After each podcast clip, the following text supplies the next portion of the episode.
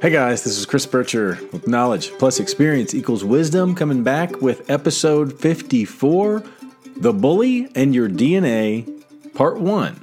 This is a two part series where I'm going to talk about, continue to talk about the R versus should problem. And in this case, I want to bring up two sort of um, metaphorical elements that I call the bully and your DNA. And why is this important? Well, we, we talked about, I think in episode 51, about the personal inventory and putting everything out on a table and sort of questioning all of the things that you've done in your life and all of the beliefs that you have. And the process of going through all that stuff and sort of starting over has to have a few guidelines, or else you're going to end up back in the same place where we started, where we became these people, you know, teenagers or adults or wherever you are in your life that result of sort of this bifurcation of reality to the R side and the should side. And what I want to demonstrate in these next two videos is I think we can think about the should side as being a bully and the R side as being driven by your DNA. So, or, or, or, or sort of programmed according to your DNA. And these things might not sound like they're too complementary, but I think these offer the best again metaphorical or maybe maybe literal explanations of what these two parts are and how they operate. So this is the part 1 where we're going to focus on the bully and the should because if you think about it, the shoulds bully the R's. So the parts of you who are who who are feeling like you should do certain things or the ideas that you have about how you should behave or what kind of decisions that you should make they're coming from somewhere. And and and that somewhere that voice that that reasoning the explanation the push to get you to behave in these in these certain ways is a is like a, what a bully would do. And so we can think about it this way. Very rarely do i think the shoulds represent your best interests or what you really want in life right? I think i think that that goes all the way to the top of the r versus should problem is that i'm i'm picking the r as being the idealized situation and the should being the negative situation. This I, now as a as a side tangent that i'll, I'll probably revisit uh, in the future but just if i haven't said it yet there are probably situations where the shoulds will actually benefit you and they might even have your self interest at heart. And I can think of a, an example of like when you're trying to get a job. If you think you should act a certain way at an interview in order to sort of be seen as fitting into the company culture, well, and you may need to actually disagree with who you are uh, and act in a certain different way. Maybe maybe you want to act flirty, or maybe if you're a girl, and I dare to even say this out loud, but maybe you want to show a little cleavage or whatever it is that will think you think you will benefit from some behavior in the short term. But maybe that isn't who you are, uh, or maybe how you want to be, or, or, or who you who you are but maybe that helps you get forward in life and make more money and put food on the table. Okay, so there are some situations where the shoulds might be looking out for you and you might be able to understand. But in general, there's still going to be some cognitive dissonance, the difference between the are and the should, that's going to be uncomfortable. And so I still think it holds that the shoulds are bullying in this case. You know, maybe there's another job out there for you that is going to work out better. And by being yourself in an interview and not getting that job is actually going to lead to a better opportunity. It's hard to say. But I can see where somebody can make the argument that the shoulds aren't always the bullies. But I'm going to take uh, the approach that almost all the time, and generally speaking, shoulds are bullies. And how do bullies act? Well, they try to get you to do stuff that you might not want to do. Uh, and, and, and, and the point of all of treating the shoulds like a bully is that for some reason, we let the shoulds win. The R's more often than not back down and and and that and that creates the problem. If that didn't happen, then there probably wouldn't be an R versus should problem, right? We would have fought back, and the end of the movie would have come in the front, and there would have been no movie to watch because uh, we love the hero's journey, the Joseph Campbell style stuff, where in the beginning we're bullied and we're victims, and the bully is strong and who we really are is maybe weaker, but throughout the course of the movie, we learn to find some strength and we stand up for who we are and we beat the bully down. And, and, and that's kind of what I envision uh, for this whole rest of what knowledge plus experience equals wisdom is trying to do is to enable us to to win uh, and and to be the heroes of our own lives um, and become who we were meant to be, who we were born to be, and realize our purpose and all those sort of cliche woo woo uh, frou frou type ideas that I actually think. Are, are, are really the, the punchline to this whole are versus should problem is there's a, there's a person that you are that we really don't ha- have a whole lot of control over that just happened upon birth. And I'll talk about this in part two more. But if you think about it, there's some inherent reason that you are the way you are. And this is, of course, modified as you live your life. But one of the modifications that I'm talking about in this episode that I'm particularly concerned with is it can be modified in a very negative way. And I will argue that the shoulds are modifying the R's in potentially and mostly negative ways. We're not allowing ourselves to be who we really are because of the presence of the shoulds. Um, and so, what is the should? Where does it come from? Well, ultimately, it comes from norms, rules, laws, structure, and community, group, society level organization. Because the the um, you know the the the the tragic or catastrophic and romantic feature of the R's is we're not alone in the universe. We aren't meant to be the person who we are in isolation as an island or a lone wolf. We are and exist and coexist with all the other R's. So there are there's there's there's two levels of organization. There's there's the there's the individual and then there's the group community that we live in.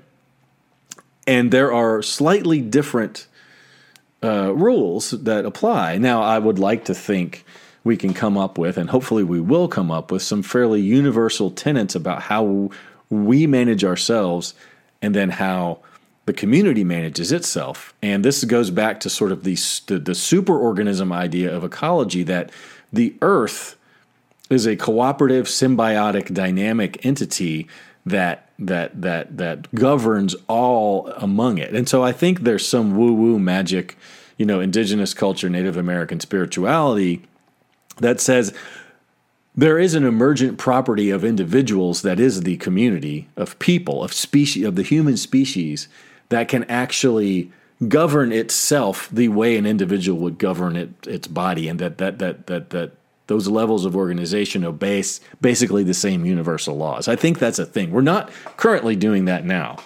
Although, if you think about the should as a bully metaphor, I'm sort of imposing a societal situation where a person bullies another person and, and bringing that into the individual level and so we're crossing levels of organization with patterns. And remember, I'm, I'm I was a trained ecologist. I'm a scientist. I look for patterns.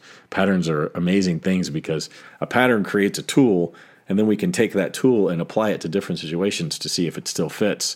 And if nothing else, it's really awesome when a tool does kind of fit. You know, and you think about uh, I've used the example of the dendritic pattern of nerves blood vessels, tree roots, rivers. You know that that that dendritic theme gets at the conservation of energy uh, and how and how these different needs were evolved to meet or be met using exactly or identical type organizational scheme network and all these different to solve all these different problems.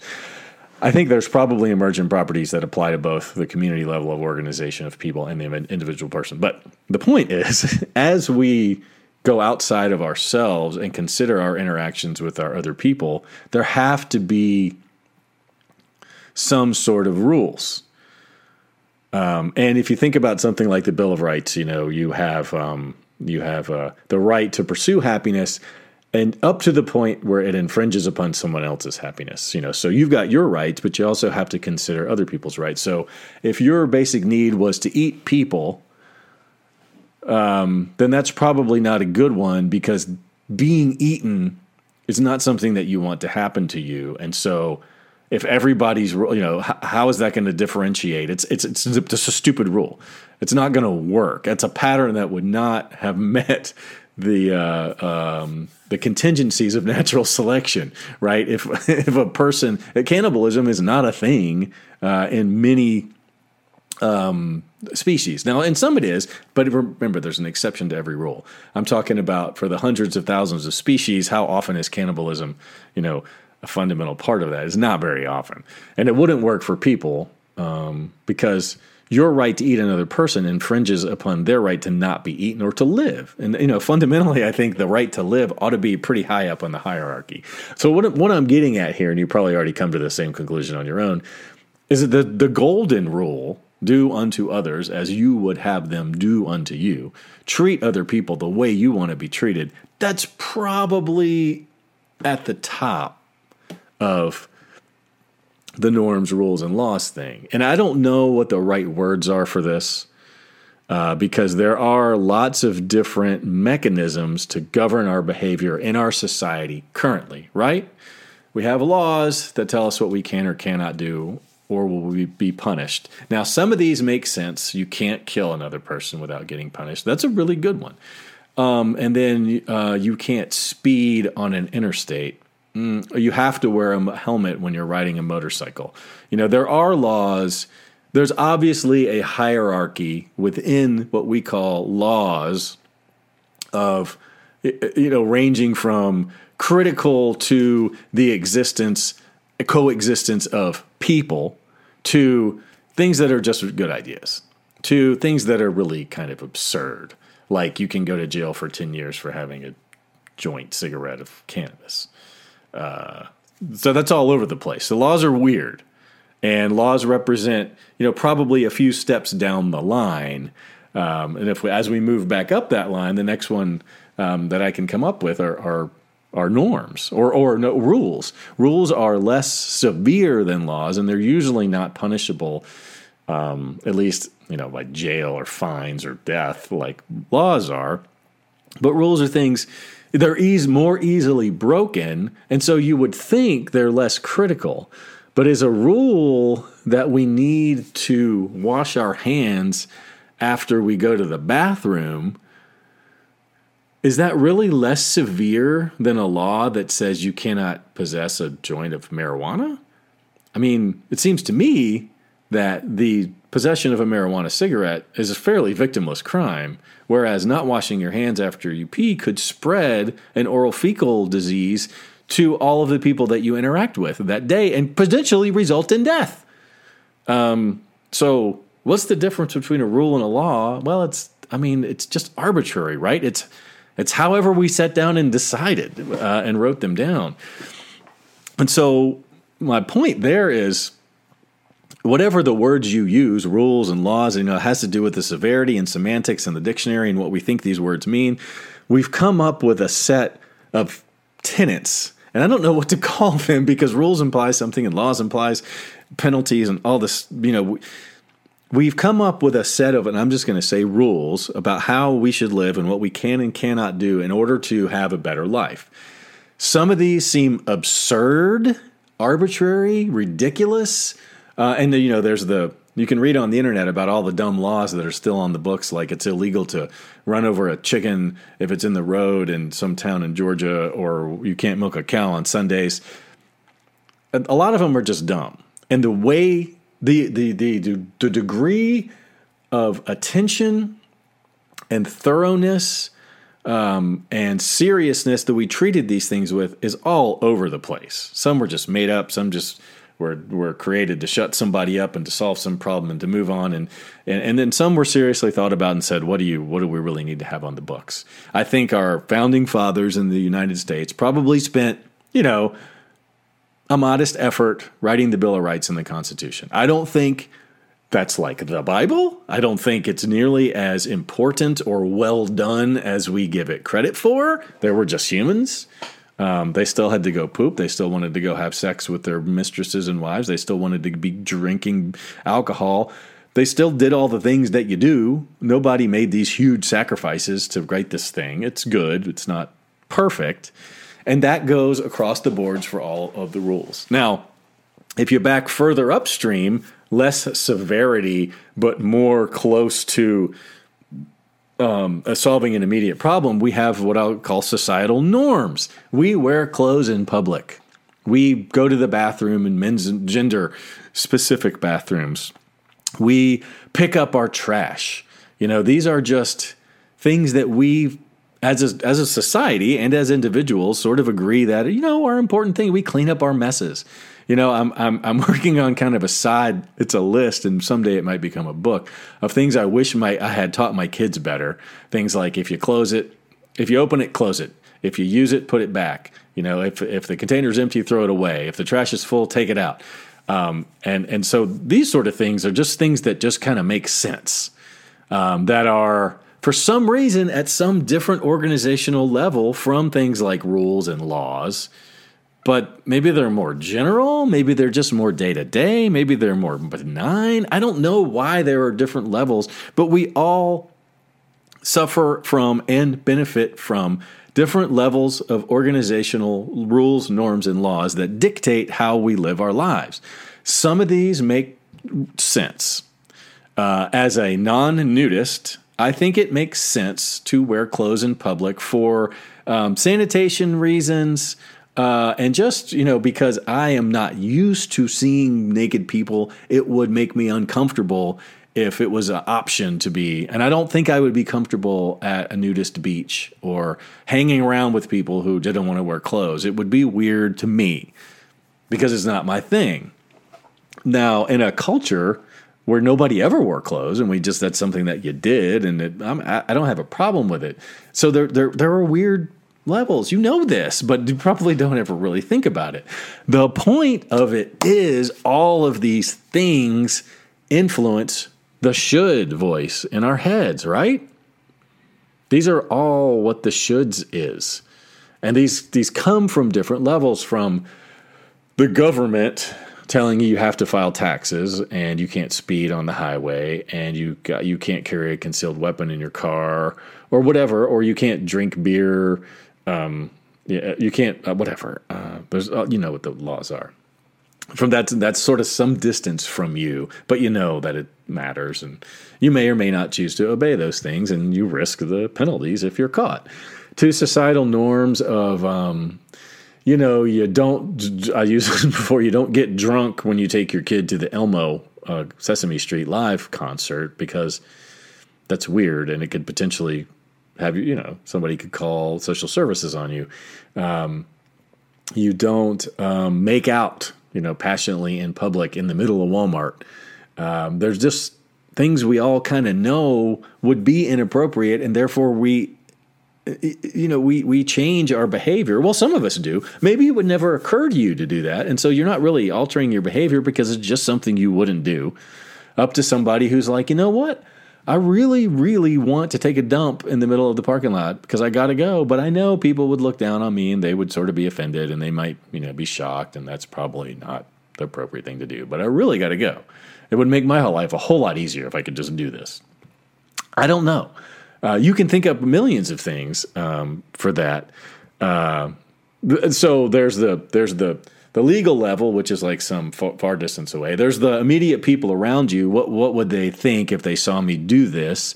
And then then there's like your family and friends who, um, you know, maybe your family is racist and you really want to date this uh, person whose skin's a different color than yours, but maybe you don't want to bring them home because then it's going to be awkward because you're going to offend your parents and you would put this person in a weird spot and you don't really want to talk about it because it might risk your relationship. And that creates this are versus should thing, right? Based on some very local. Um, and so the consequences might be a little bit different. You're not going to go to jail, but not obeying that household norm rule may result in the feeling of awkwardness. So, God, the, range is nuts from, let's say, the death penalty to feeling mildly uncomfortable uh, and everything in between, and, and not really having a standardized, sensible relationship between those two things, right? Um, some people feel so strongly about racism that they think it ought to be punishable by death. Uh, whereas other people are you know, not as affected by that, but it still has real world consequences. But maybe like at the dating thing in your home, maybe, you know, at some regular level, none of the life death stuff comes into play, but it can still be kind of awkward and it may lead you to change your behavior.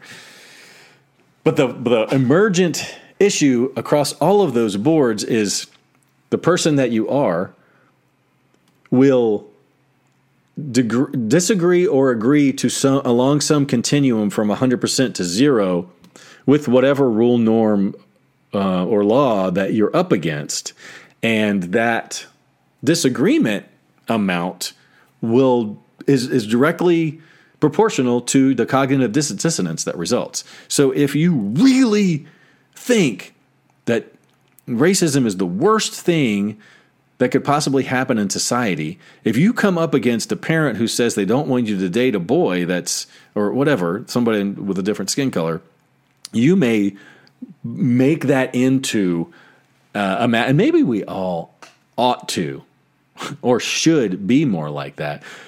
Let your R come up front, push the shit out of the way, and say, This is how I feel. And then deal with that.